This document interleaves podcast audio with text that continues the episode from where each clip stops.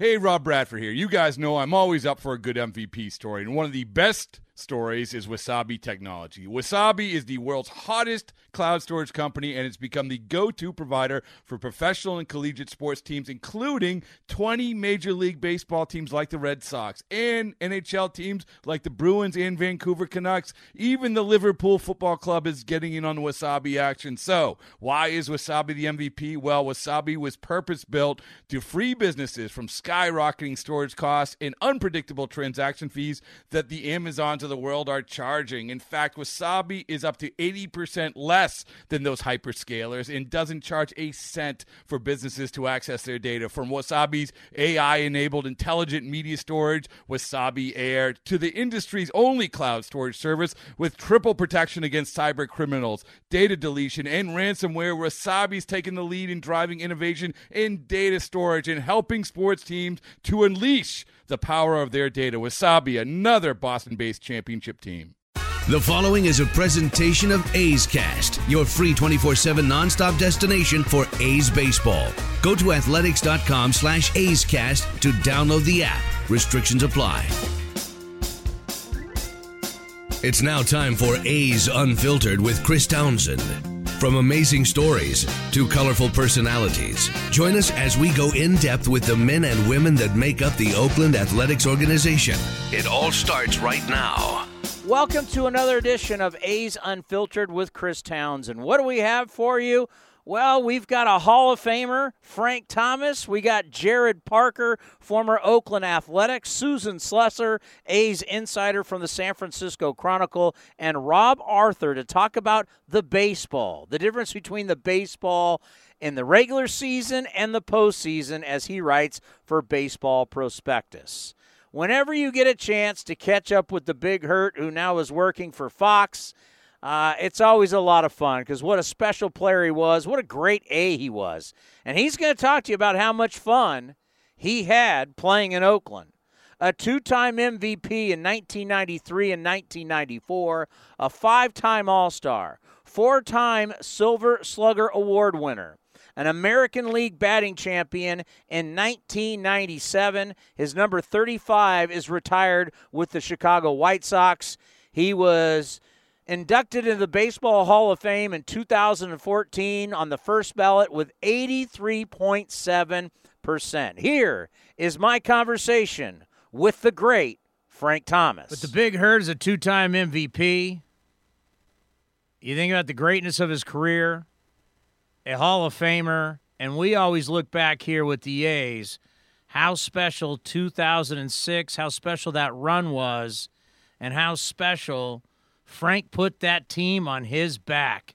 And we'll always look back at 06 as a phenomenal year. And of course, you watch him on FS1. Frank, Chris Townsend with the Oakland Athletics, it's great to have you on the show again. Thanks for having me, Chris. I hope all is well out there in the Bay Area. Yeah, I, I hate the fact that we have rain to do, at eh, rain. We've been having a lot of fun watching you guys, and what a great series this has been. Well, you're on the East Coast here. It is really ugly here today. It's a monsoon type weather. It's really nasty, and uh, you're right. Putting a series on hold uh, totally changes the whole complexion of the series. Yeah, because now the Yankees are going to have to beat the Astros three out of four in four straight days, and three of the guys going, Frank, Greinke, Verlander, and Cole. That's no day at the beach. Not at all. And uh, now uh, Houston gets to set their rotation with Greinke and, and Verlander back to back here in New York. And if there's a game six, there's a possibility it could be Gerrit Cole again. You know, Frank, the one difference that you see dramatically with the Nationals and you see it with the Astros is they're doing what all these other teams aren't. Their starters are giving them length, and then that means less outs that the bullpen has to get. We've talked so much about how bullpens are, but we're seeing once again good starting pitching always wins. You're right, and they're both two two teams that are blessed with three excellent starting pitchers, and uh, they're definitely getting that link into the bullpen. Uh, something that the Yankees can't do right now, and the majority of the whole league can't do. So uh, you're right. It looks like it could be a crash course with the Yank. I mean, with the uh, Astros and the Nationals in the World Series, but we'll see how this play out because the Yankees are so tough at home. Anything can happen. You know, I was thinking about you guys and the great job you you've been doing because all three of you guys, I mean, you're three of the great sluggers in the history of the game, but you guys understand that how you play baseball in the postseason is different from the regular season. And here we go in that first inning yesterday. You get the first two guys on, and you don't bunt. And then next thing you know, the Yankees don't get a run. And you guys talked about that earlier in the Atlanta St. Louis series. I mean, you guys understand analytics means something and it means a lot, but there's certain times you should play small ball in the postseason. And you guys are three sluggers, and you've been talking about that a lot. You've been talking a lot about that here in the postseason on FS1. I uh, I look at it like this: analytics gets you here uh, of a 162 game schedule, but when you get to the October baseball, when you're facing the top starters in the game, you have to be able to play small ball and do the little things to advance. There has to be bunting. There has to be hitting, running. You have to steal a few bases. You have to put pressure on the other team. You can't sit back and wait on the big home run or the base hit every time. That's just what it is. And in this series, you know, we're probably going to see two bull, bullpen guys opening up today. But now with the rain out, how weird will it be potentially in game six, the first game back in Houston, having two bullpen guys start the game? Yeah, that'd be pretty weird. But uh, most people think the Houston has the advantage of the starting pitcher now. But here in New York, I mean, this place was bunkers last night. You could tell the Yankees were feeding off of it. I mean, they gave Gerrit Cole uh, a run yesterday. He didn't dominate like he had the last three starts because of his atmosphere in New York. But the Yankees got to be heavily dependent on their bullpen, and their hitters have has got to come out to play for the next four days. But the day off could change momentum. You just never know what could happen.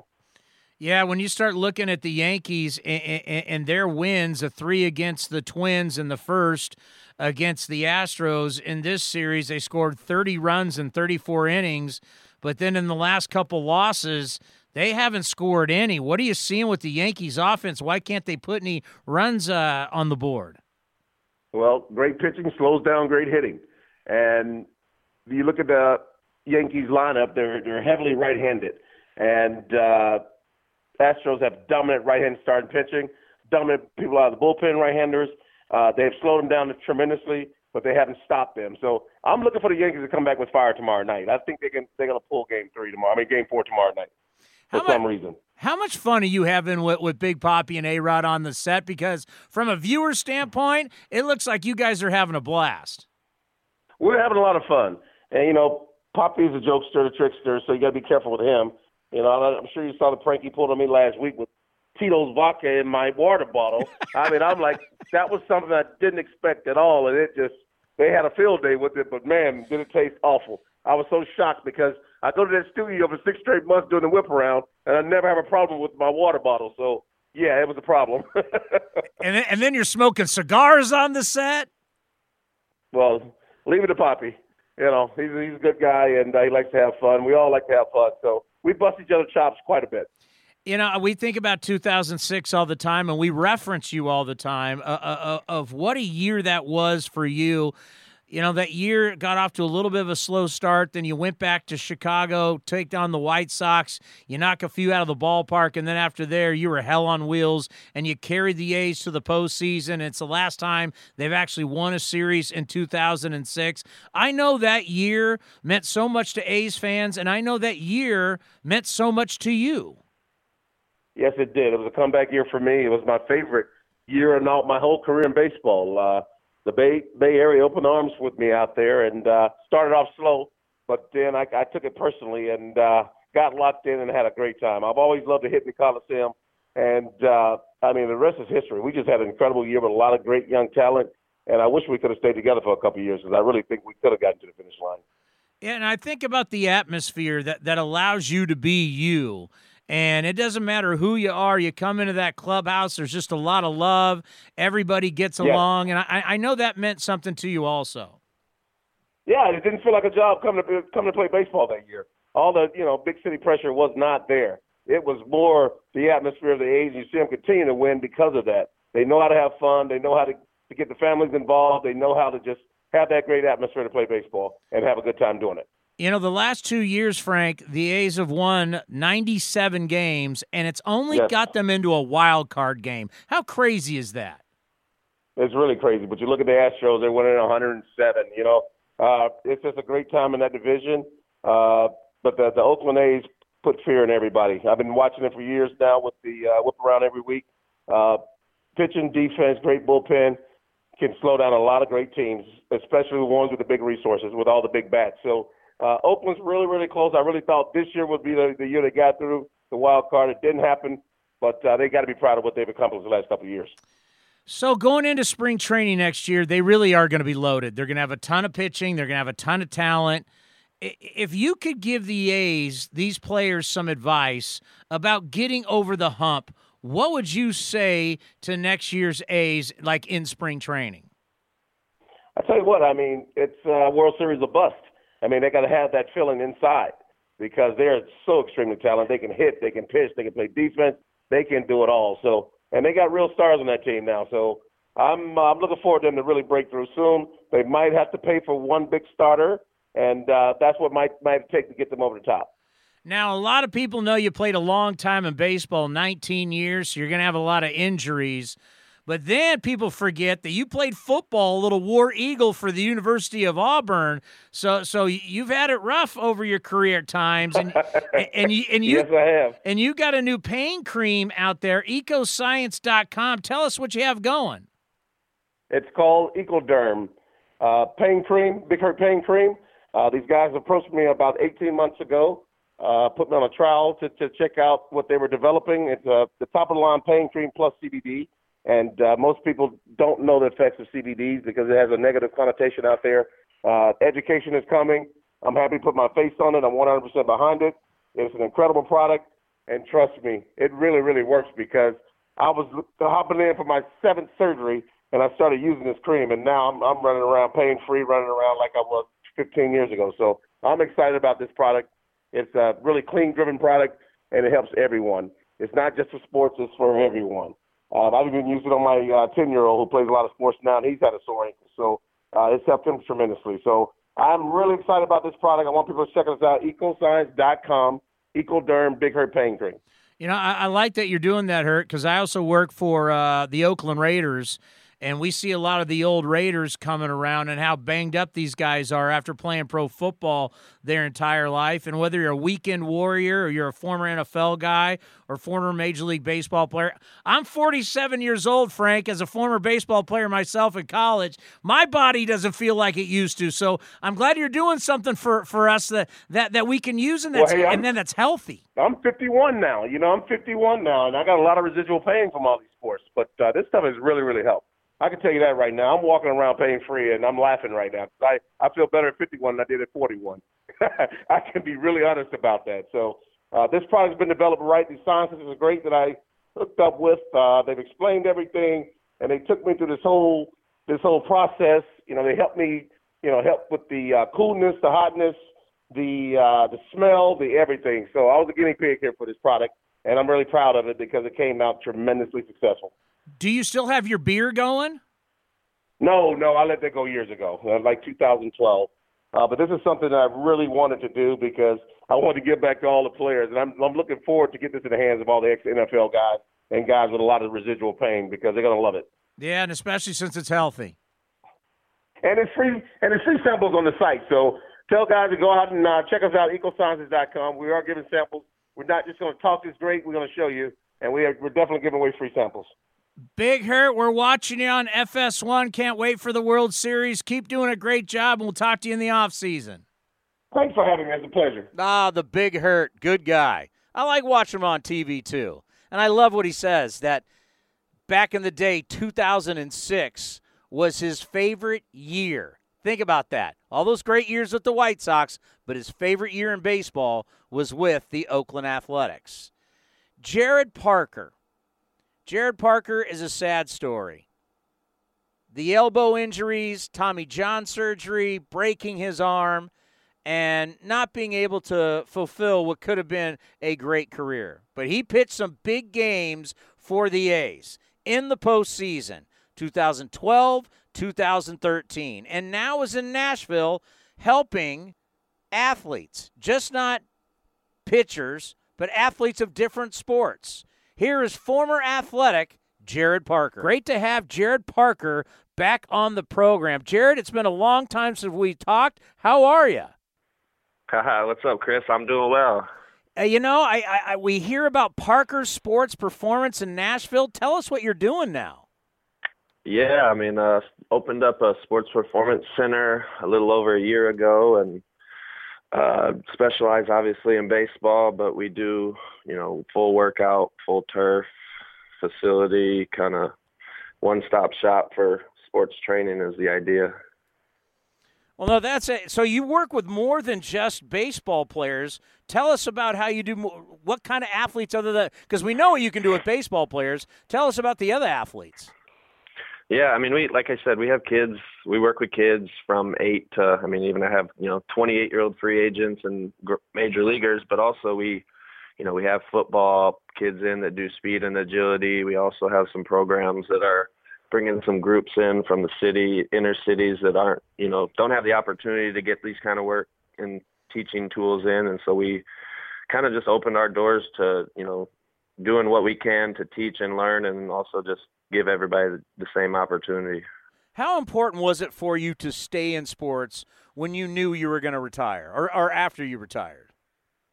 Yeah, I mean, I think it, it was it was an easy decision. I, I mean, it was right in my lane and kind of what I'm accustomed to. I think it, it just took a little time leaving baseball to really jump back into baseball and be as passionate as I was at that level. And now I've kind of found a little bit different of an angle to to be as committed. You know, because I, I, you know, if anybody knows about the rehab process and how tough and grueling it can be, and, and setbacks, you know it how much are you able to help these young athletes that are coming to you? I'm sure not all are, are, are, coming back from an injury, but how much are you able to help them not only from the physical side, but probably maybe the most important, the mental side? Yeah, I mean, I think those six inches between the ears are are a big face, a big problem that kids face these days with, you know, learning how to fail in baseball and bounce back. And you know, I think I've like you mentioned, done that a few times with coming out of injuries and coming through some of that. So that's just one of our things. You know, we like to keep it fun, keep it light, and also just you know teach and develop the kids. You know, as humans as well. It's not you know like we always tell them, and I'm probably a very good example. You're going to be a human and a, a person a lot longer than an athlete or a baseball player.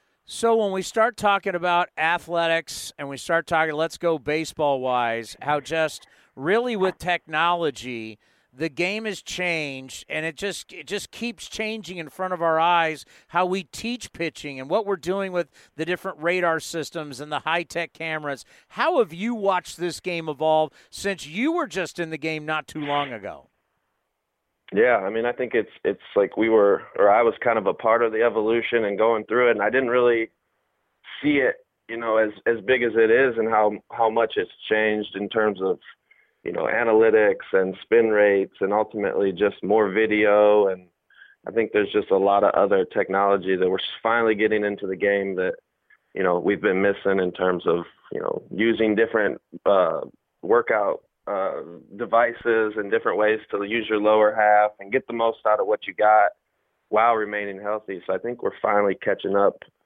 to some of these injuries, or at least hoping to, and prevent them. Yeah, because I think of whether it's it's Tommy John surgery or, or, or your rotator cuff Anytime you go under the knife, you never know. You think we're getting closer to being able to really prevent these type of injuries with these young pitchers who now more than ever are such max velocity guys. Yeah, that's the challenge. I think is you know everybody's chasing the velo or chasing the home run is, and you know we we know how to to you know not necessarily prevent it, but you know to aid and and uh, you know kind of padding the system a little bit and giving these guys as many you know tools and techniques that they can take and learn you know from experience and from knowledge and from a lot of other people that are a lot smarter than I am that you know are associated and a part of these kind of processes.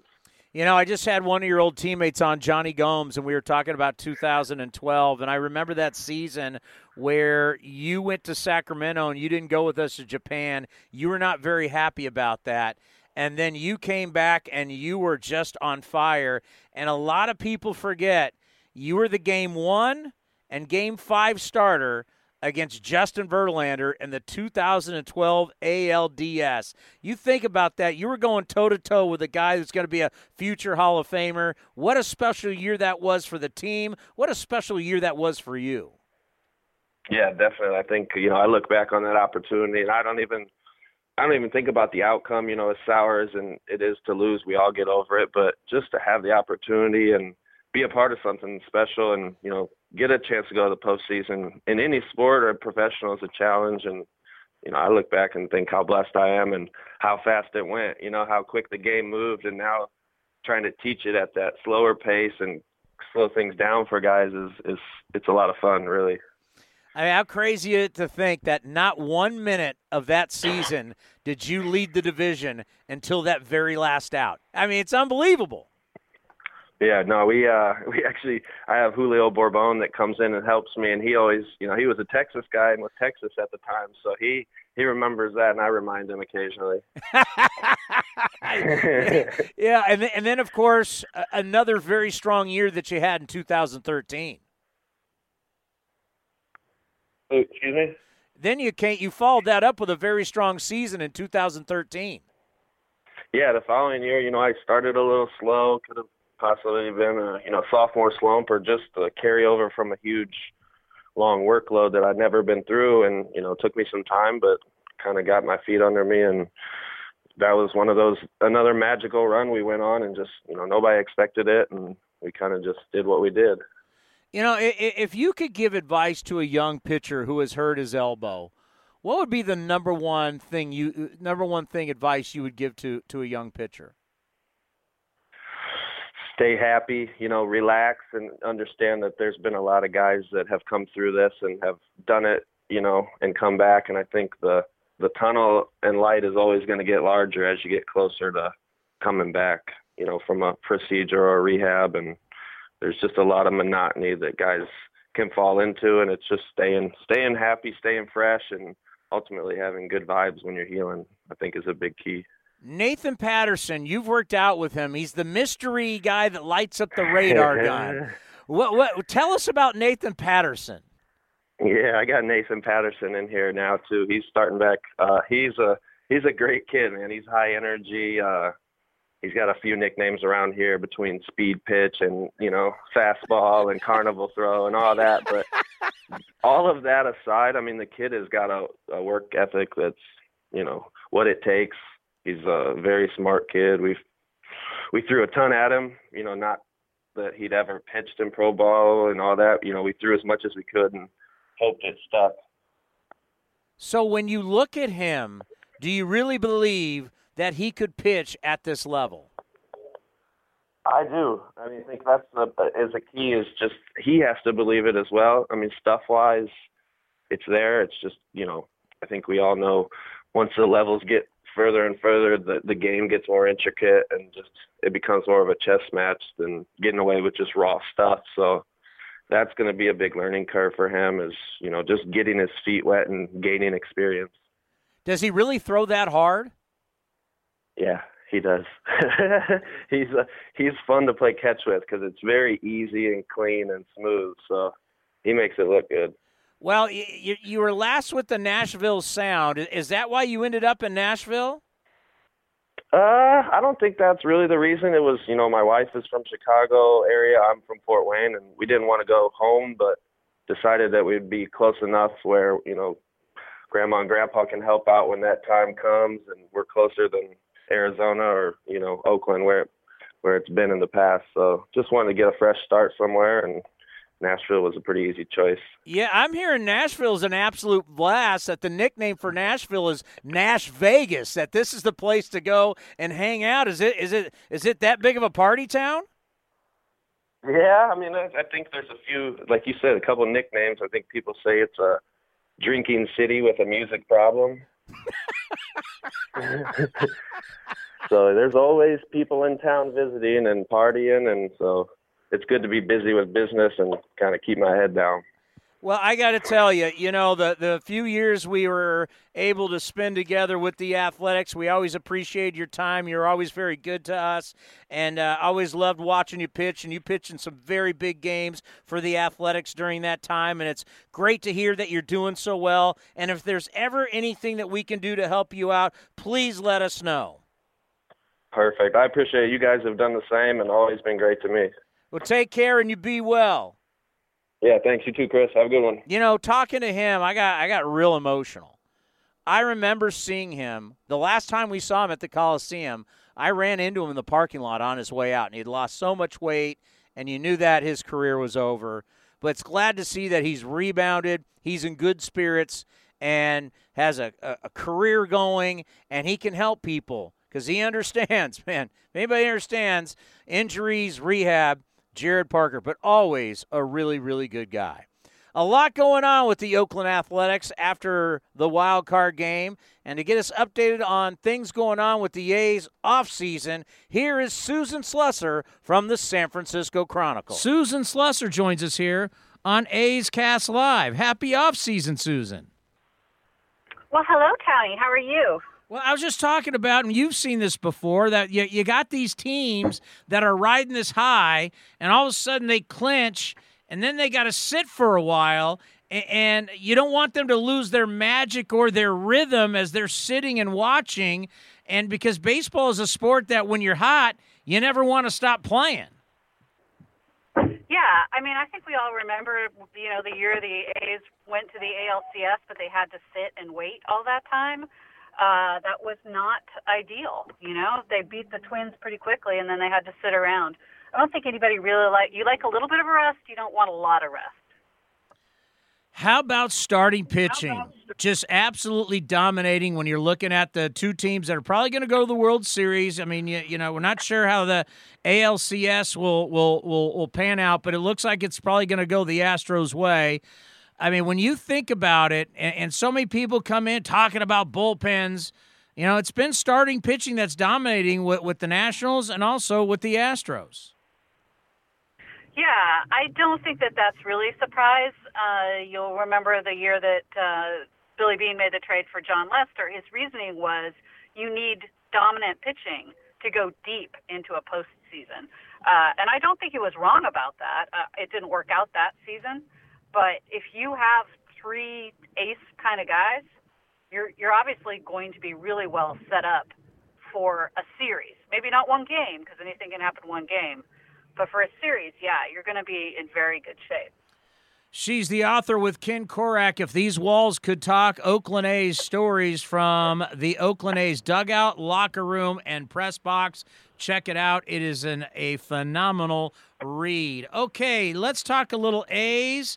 Let's talk a little business away from the field as uh, Phil Matier and everybody there at the Chronicle continues to do a great job covering this whole saga of what's going on with Jack London, uh, what's going Howard Terminal, and what's going on with the Coliseum site. Alameda County, I guess, offered a while back. They offered their half to the to Oakland, but they had to pay for that half now. I mean, obviously the A's want to buy that half from Alameda County. I mean, this just goes round and round. Where are we, Susan?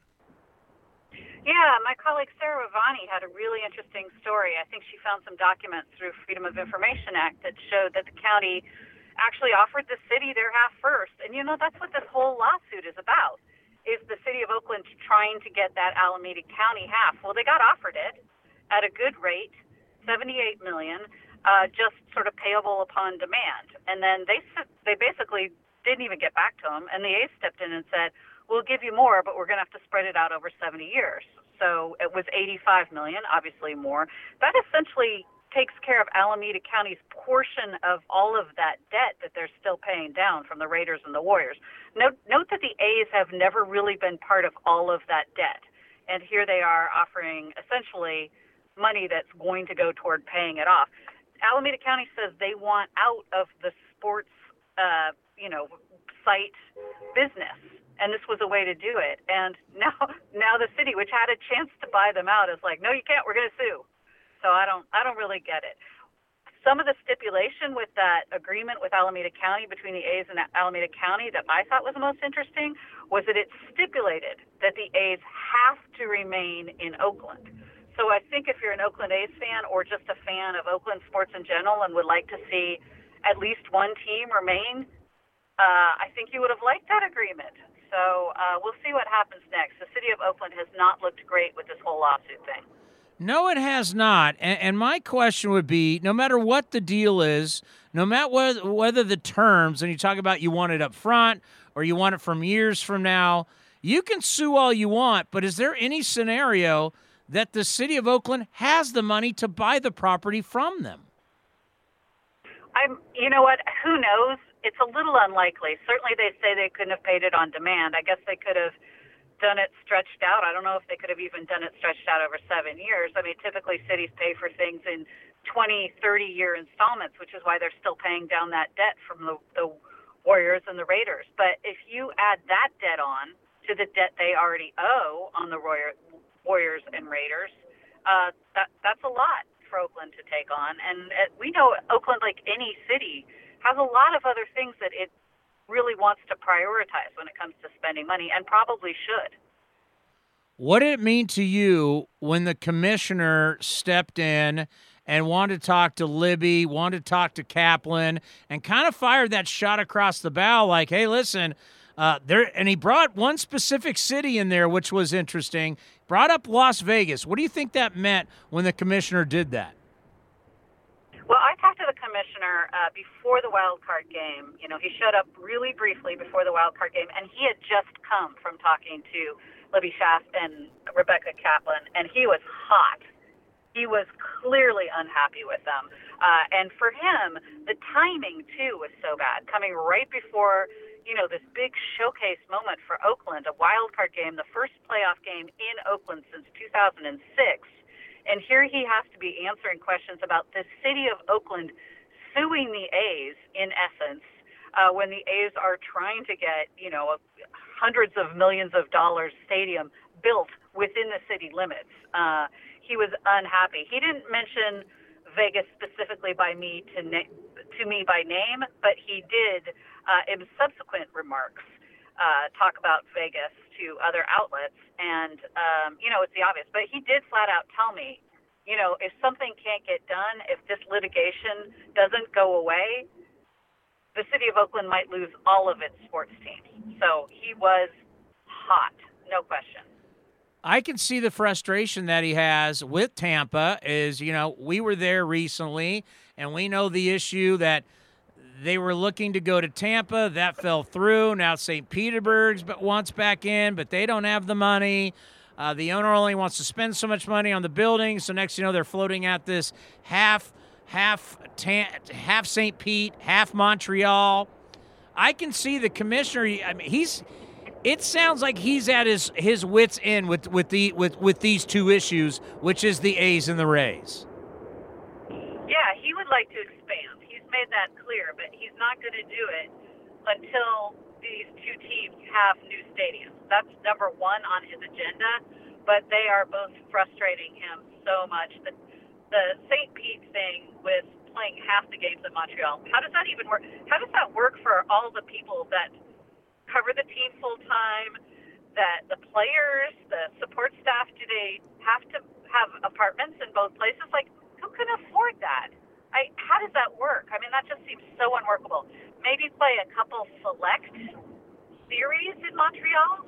I guess you could do that, but you're asking a lot of people to live in two different places when so many of them already have another place that they live in the off season too. It's just crazy. So uh, I don't see that as a really realistic idea. They need to either figure out if Tampa can play there, if Tampa Bay can play in that region, or if they should just flat out move to Montreal. I think, uh, and then you know, yeah, go ahead, Jonny. I think what A's fans need to understand, and you and I have been very fortunate that we get to travel around the country, and we get to go all, to these different cities. And one that just struck me was being in Minneapolis, where I went over to Target Field the day before the Raiders played the Vikings at US Bank Stadium. And you look at their arena, you look at Target Field, you know, not saying that there has to be taxpayer money, but the cities really have to help out. And I think that's one thing when we go to these towns and recently in Indianapolis and you look at their arena and you look at their football stadium, the towns have to play ball in some way to help these teams get these venues built that no question these venues are great for the community. Yeah, I, I don't think there's any. And when you, you mentioned Target Field is one of uh, among the newer stadiums, um, the only quibble I would have with it is they didn't add a roof, but you know they could. They only they had a limited budget, but man, they did everything else exactly right, and it's right in the heart of downtown.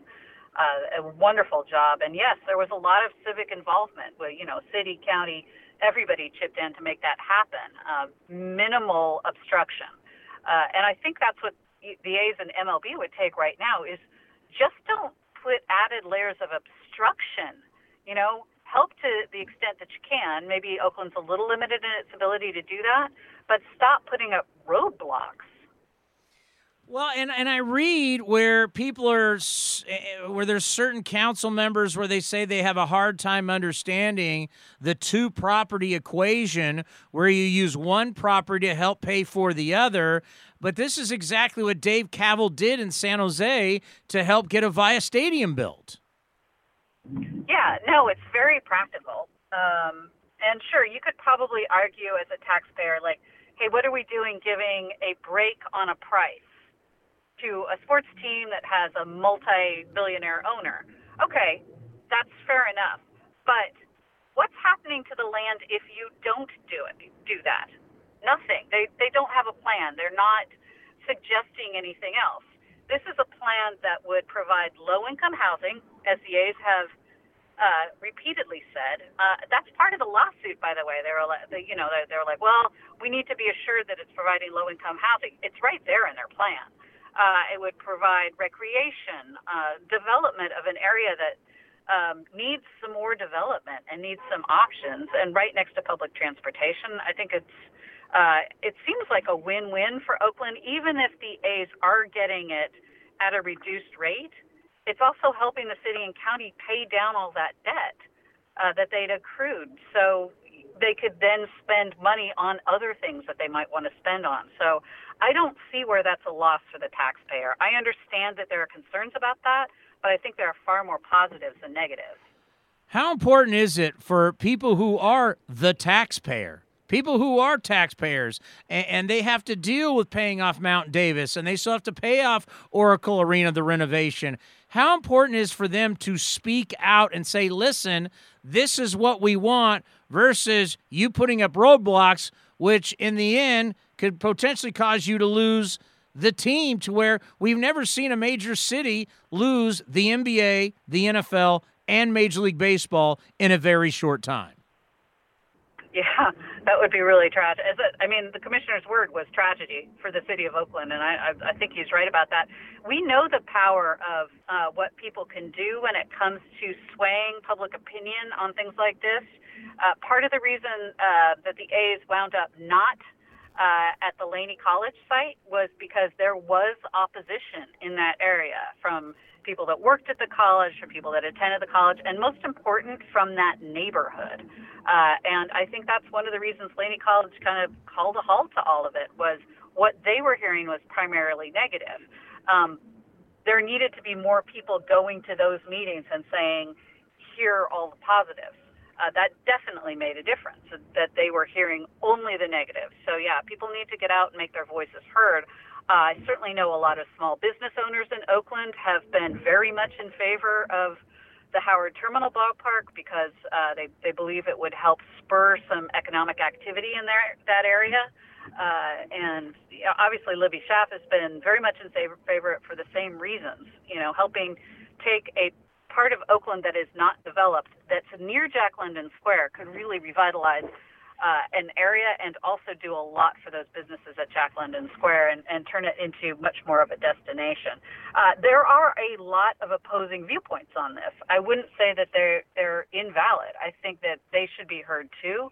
Uh, but certainly those people in favor of a stadium, whether at Howard Terminal or even at the existing Coliseum site, uh, if they care deeply about it, they should make their voices heard. And of course, voting also helps too. She's also the author of 100 Things A's fans should know and do before they die. Both these books, as we're getting close to the holidays, both of these books would make great Christmas gifts for any of your A's fans that you know that you have to get a gift for. A couple baseball things about the Athletics. What's the toughest move for them with the current roster this coming off season? Uh, you know, it's interesting. I just um, wrote a, a bunch about potential roster moves. I think everybody looks at second base and says they need to do something there. Uh, I'm not necessarily sure. I think, you know, they've got a lot of internal options. They will have to make some decisions come spring on the guys that are out of options, Barreto and Mateo. Jurickson Profar is under team control for another year. He brought some positives to go along with the, you know, the disaster that was his defense. Uh, that's clearly an issue. They almost have too much of a good thing in the outfield, um, and I wondered aloud uh, online yesterday whether they might move Stephen Piscotty because Ramon Laureano came along so well and right. He just looked phenomenal there. Mark Canha obviously can play center well. Piscotty could be a nice piece to trade. I don't think anybody would like to see him go, right? He's local. I think people feel very, um, you know, that, that, with the Piscotty family going through what they went through, I think people feel very invested emotionally in him and very understandable. But as a trade piece, he's had so many good seasons and he's signed to such a good contract. He could bring back a significant amount if the A's wanted to do something. So uh, they've got a wealth of outfielders, and that could be something interesting they do. And then you know the the rest. They they probably need some bullpen help, like everybody, but uh, they're set in the rotation, Townie, and a lot of teams aren't. What would be the biggest surprise move of the offseason for you? What yeah, I think if they move Piscotty, it certainly would be a surprise. You know, there'll be a few things that they do that won't be a surprise. You know, if they non-tender or trade Blake Treinen or Profar, I think that wouldn't be a surprise. If they go out and make a big splash in free agency, find like, uh, you know, a premier reliever, a setup guy, something like that, that might be a little bit of a surprise. Uh, here's the surprise I would really like to see is a pricey long-term extension for Marcus Semien. You and I have talked about that so much. I think that's the first order of business they need to do. But if they think that they can only sign one of the three guys that's going to be really expensive, Semien or one of the two Matts, I think they go with Chapman. And then their window of contention potentially shrinks to how many years that Marcus Semien has left. They could give him a qualifying offer after next year, so it might be two years, uh, but they might not do that. Um, and then what do you do at shortstop? So I, I, I like it better if they sign Semien right away. And I, I just can't imagine being around the A's for years to come and not having Matt Olson be here. I mean, Matt Olson, when it's all said and done, might have the best numbers of them all. Yeah, I mean, you'd hate to see any of them go, but if you keep all three, you're talking about 400 million plus. I can't see it. Can you? Well, if we sell a lot of books for you and you put a little money into the club, we can make it happen. 30 cents it is. so so you're saying Gerrit Cole's not coming here in the offseason is what you're saying? I you know, is that the way you're going with this? I I, I would find that uh, very unlikely. What, what, what did you take of uh, Joe Maddon becoming the new manager of the Angels? I, I think we all thought it was going to happen. Uh, what do you think about it? What do you think it does for him? Uh, it's great for him. It's such a homecoming. I saw him posting photos on Twitter with, you know, uh, it looked like he was there in the 60s. I know that's not the case, but it was like some old timey photos. He's holding like his son when he was an infant in front of the, the the old Anaheim, you know, billboards, and before the stadium was redone. That was really nice. Uh, obviously, has a long connection there. Uh, probably what the team needs. They had a tough tough year. Obviously, they went through a lot, and I think he is he works wonders with teams the first couple of years he's there, and I think that might be a good. You know, it's not going to be it's not going to make things easier for the A's. That's for sure. You got any book signings coming up? Ken Korach and I are working on doing something. Um, we don't have anything set up yet, but we will probably be trying to do something um, in December. We're, we're looking to maybe do two different signings in, in December. So I'll tweet about it, and I, I think I'll put. I've got a Facebook page for the book, uh, so we'll have information there when it happens, if and when it happens. All right, Susan, you're the best. We'll talk to you soon. Thanks, Tony. I appreciate it. Talk to you later. Yeah, we got to get this thing right. Just got to make this thing right and get the new ballpark built in 2023. Well, there's been rumors, a lot of rumors about the baseball this year. A lot of rumors about the ball during the regular season. Then we got the rumors that the baseball was different and has been different in the postseason, going from a juice ball to a ball not so juiced anymore. There was a great article on Baseball Prospectus written by Rob Arthur about the difference in the drag and everything with the baseball, and we had him here on A's Unfiltered. Here is Rob Arthur. Rob Arthur joins us here. Rob, thank you so much for taking the time. Welcome to A's Cast Live with Chris Townsend. Thanks for having me on. So, this conspiracy that's been going on Major League Baseball buys into Rawlings. Then we find out that the man that is the majority owner of the San Diego Padres, his company is the majority owner of Rawlings. So basically, Rawlings 100% is owned by some type of entity that's connected to Major League Baseball. We've got record home runs. Then you put out the article, Baseball Prospectus, talking about how the ball has changed in the postseason. What is going on with this baseball I hold in my hand right now? Well, uh, the bottom line is that it's totally different from the one that was used in the regular season in terms of its aerodynamic characteristics. So essentially, we had this record breaking home run year in 2019, and a lot of that was driven by the fact that the baseball was really aerodynamic. And so the drag coefficient on the ball that slows it down as it travels through the air, that was very low. So it was going further on well hit fly balls.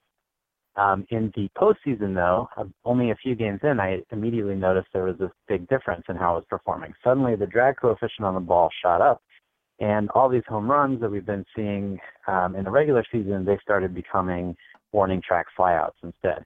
And of course, I wasn't the only person to notice this. I mean, I think pretty much everyone who's been watching postseason baseball has seen at least one of these like well hit fly balls that in the regular season definitely would have gone over, and in the postseason it seems to just be harmless instead. So we saw that notably with like Will Smith in the Dodgers National Series, thinking that he'd hit the walk off, and the entire Dodgers bench jumped out, and uh, everyone was celebrating, and then all of a sudden it, it just fell. And that's been kind of emblematic of the postseason as a whole. This baseball is just performing totally differently. Um, MLB denies it, but uh, the evidence is from a scientific from a scientific perspective, it's remarkably clear.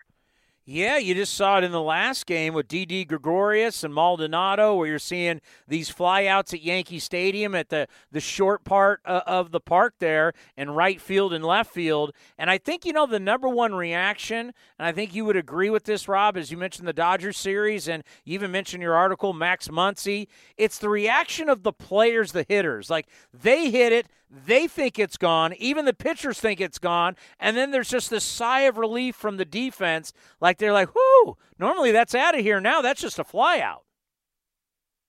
Yeah, it is really remarkable to see that. I mean, baseball players are experts at this, right? They know what a home run feels like when it comes off their bat. They can feel the wind coming in and and they they know what you know what a typical fly ball is going to have you know what what's going to happen to a typical fly ball and so when you see them reacting off the bat like, oh, I just hit a home run, I, I'm excited, and then all of a sudden you have this counterintuitive behavior. That's a that's an indicator in and of itself that this ball is not playing the same. You've also seen this, by the way. I want to point out with outfielders. You've seen some really wild routes outfielders are taking because they're used to a ball that you know when it's hit with a certain exit velocity, it's going to go a certain distance, and so they start running backwards, and then you know it turns out that it's falling in front of them. For example, we've actually seen some plays like that. So it's uh, it's having a material effect on the game in a lot of different ways. So we have Dr. Meredith Wills from the Athletic on, and she actually is here in the Bay Area, and I've actually given her some baseballs to cut up. And so you, the way you're measuring, you're measuring the drag. But if I took the baseball from the regular season and a baseball from the postseason, and I actually cut it open, would I find a difference? Probably not. The thing about the drag is that one, it can come from a lot of different sources, right? So the aerodynamics of the ball are really complicated because it has these seams and it produces like a very complicated airflow around the ball. So there are a lot of different things that can impact that airflow. For example, the height of the seams is a big one. We've seen that before in the college baseball, for example. They they uh, change the height of the seams and it influenced the the drag and the the flight of the ball um, but also like the surface roughness of the ball, the size of the ball, Um, even one idea that's been floated by MLB is that the whether the core is centered in the ball or not can make a big difference in the amount of drag that uh, it experiences. Because if it's not centered, then the ball kind of wobbles around the the core and it produces more drag. So all of these differences, though, it's important to note they are so minuscule. You need to be a scientist like Meredith to actually sit down and um, very carefully and in a controlled way measure these different aspects. You know, when we're talking about the aerodynamic differences on the ball, we're talking about thousands of an thousandths of an inch on the seam height can make a big difference in the in the airflow. So I don't think that you or I, if we picked up a baseball, would notice at all. Um, we would have to actually get out the get out the rulers, get out the calipers, and all the things that Meredith uses, and we'd have to you know do some very careful analysis to figure it out. A major league pitcher, they might notice because you know they've been handling these balls for a long time and they know what a normal one should feel like. But um, for you or me, if we cut it up, if we felt it, um, I don't think we'd be able to to pick up a difference immediately. Well, obviously, we saw all the home runs, and everybody's hitting home runs and benefiting from it. I just think about some of the pitchers who had issues this year and where they saw their numbers fall off because certain things just weren't working for them. Whether it's their normal slider, whether it's their sinker, whatever it is, wasn't working. I guess that would go down to drag too. And I think about some of these pitchers because quite a few of these guys are like, hey, listen, the thing I'm throwing is not the same that I was throwing last year. Yeah, that's something that I wish we knew a little bit more about because all these different things that can influence aerodynamics can also influence how a pitcher grips the ball, right? So the seams being raised slightly might make a big difference to a guy who's like literally holding it in a certain way in order to generate a certain kind of spin or a certain uh, kind of movement on their breaking ball. And so um, I, I do wonder. I wish that the players were a little bit more open with the with the public and the press about are they feeling differences? But I think there's kind of a culture of, uh, well, this ball is affecting everyone, and we're all playing with the same equipment. So even if it's flying out a lot more often, I shouldn't complain about it. But the truth is, I think a little bit more complicated than that. You know, the way that you grip the ball might be more affected by seam height, for example, um, for you than for Max Scherzer or for another pitcher. And so um, these things I, I do think could have a, a big influence on particular guys. So I'm not sure what the rule is, and I don't know what's in the CBA. I, I, have no idea. Does baseball have the right, and I don't even know if you've researched this, does baseball have the right to change the equipment in the game during the season? So I should I should caveat this by saying that I'm not a lawyer, but my understanding, having talked to some people who are, is that they don't they don't have that right. That um, any changes to the baseball have to be collectively bargained. They have to actually run them by the players and get them approved by the players.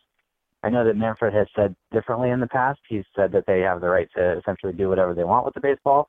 I I don't think that's true, and I think that the players have kind of a legal case here to, um, you know, make a big make a big stink, make a scandal out of this if they wanted to. Um, so I I do wonder, you know, what's going on on their end because certainly if I was one of the players that was impacted um, to a large extent by this, I would I would certainly be talking to my union rep and wondering whether we could file a grievance about this. It almost sounds like they're going to have to get into a room in the off season and really come down, you know, however who designs baseballs uh, with Rawlings is going to have to sit down and have parameters because I'm pretty sure, you know, I also work in the NFL. Uh, I can. I'm pretty sure every NFL ball is the same. Now, certain balls get pumped up more; they're kicking balls. But for the most part, every basketball is the same. Every puck's the same in hockey. I think we're going to have to get down to this, don't you think, this offseason to say, hey, we need one ball. We need the same ball manufactured over and over and over again. Yeah, I think it's really surprising to have seen the way that Rawlings and MLB have responded to this because, first of all, their move was to kind of deny, deny, deny. And then eventually they hired this committee that was supposed to study the, the baseball and, and tell us what had changed about it, if anything. And the committee actually confirmed some of my initial findings and I think some of Meredith's findings that um, the ball was was different aerodynamically, and they gave MLB some recommendations about what to do about that. And now that MLB owns Rawlings, there's really no excuse for them not to follow those rec- recommendations, and yet they haven't. I mean, one of the basic recommendations, and this this shouldn't be too complicated to follow, is that you need to be testing the baseballs for how aerodynamic they are when they come off the assembly line. So before they ever get into a baseball game, they should be being tested, which apparently Rawlings wasn't doing um, ever at any point. And so the committee said, hey, you should be doing this. Um, th- that way you'll know if the baseballs are suddenly different in some important way. And I would have thought that MLB would follow that recommendation, but apparently, based on what they've said and based on the data that they've released or not released, rather, they haven't.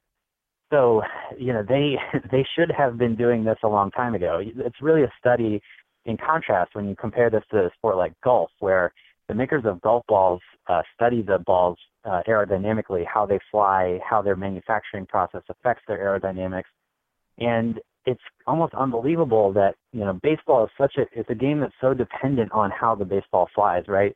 And it's it's almost unbelievable that Rawlings and that MLB wouldn't have invested some time and some energy and some resources to this point into thinking carefully about how these baseballs are made and how they can change.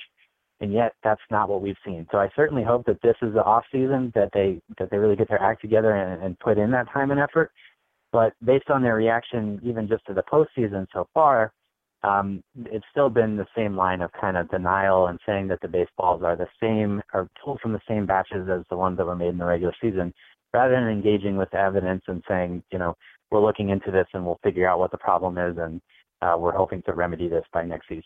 Rob, that's the most ridiculous thing I have ever heard that they're making baseballs and they didn't test. As you mentioned, when you start looking at golf, and I've mentioned this because my brother is a teaching pro down in San Diego, and talk about using technology.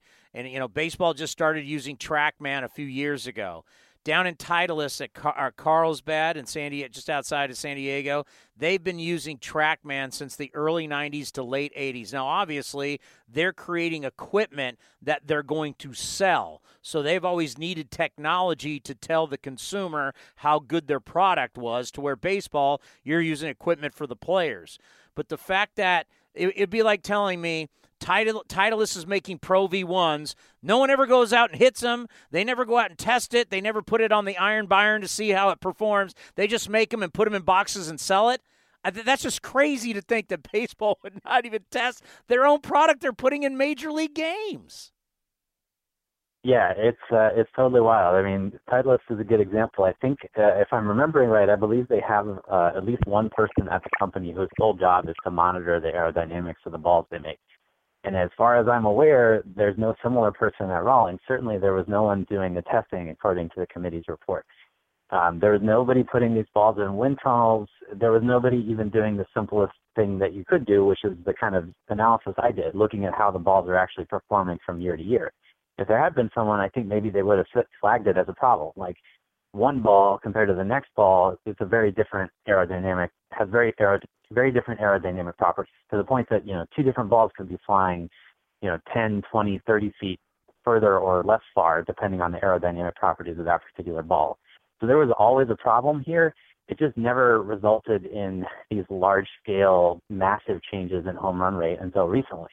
And unfortunately, when you don't put in that put in that work to begin with, to have someone monitoring aerodynamics, this is what happens. It comes back to bite you. Well, the good thing is we've got baseball still left, no matter what the ball is. How do you see the next four games between the Astros and the Yankees? So I guess uh, you're putting me on the spot here, but I guess the Astros um, they're so they're, they're pretty evenly matched, I have to say. Um, and the only edge is just based on how the Astros have been playing the last couple of games. I mean, they're two great teams, um, two great lineups, and I just think the the Astros are almost overpowering, and they're going up against a really good team in the Yankees. But the Astros just uh, are, have another gear that they can get into, and I think we've seen that. And so I think they'll probably pull it out, and I think they'll probably stomp the Nationals in the World Series. But you know, it's so hard to predict baseball. I would have thought the Dodgers would have won too. So I don't have a good track record this postseason. Keep up doing the great work and keep them baseball on their toes, and we'll be reading you in baseball prospectus and enjoy the rest of the playoffs in the World Series. All right, thank you. I hope we're all wrong on the baseball. I really, really do because I just don't like the idea of changing equipment between the regular season and the postseason. And then once we get into the off season, figure out parameters and have everybody agree on it and make the baseball that way so it's accurate and everybody knows that no matter what game you're playing, we're all playing with the same baseball. We want to thank Frank Thomas. We want to thank Jarrod Parker, Susan Slusser, and Rob Arthur for joining us on A's Cast. And thank you for listening to A's Unfiltered right here on A's Cast, powered by TuneIn. This has been a presentation of the Oakland Athletics.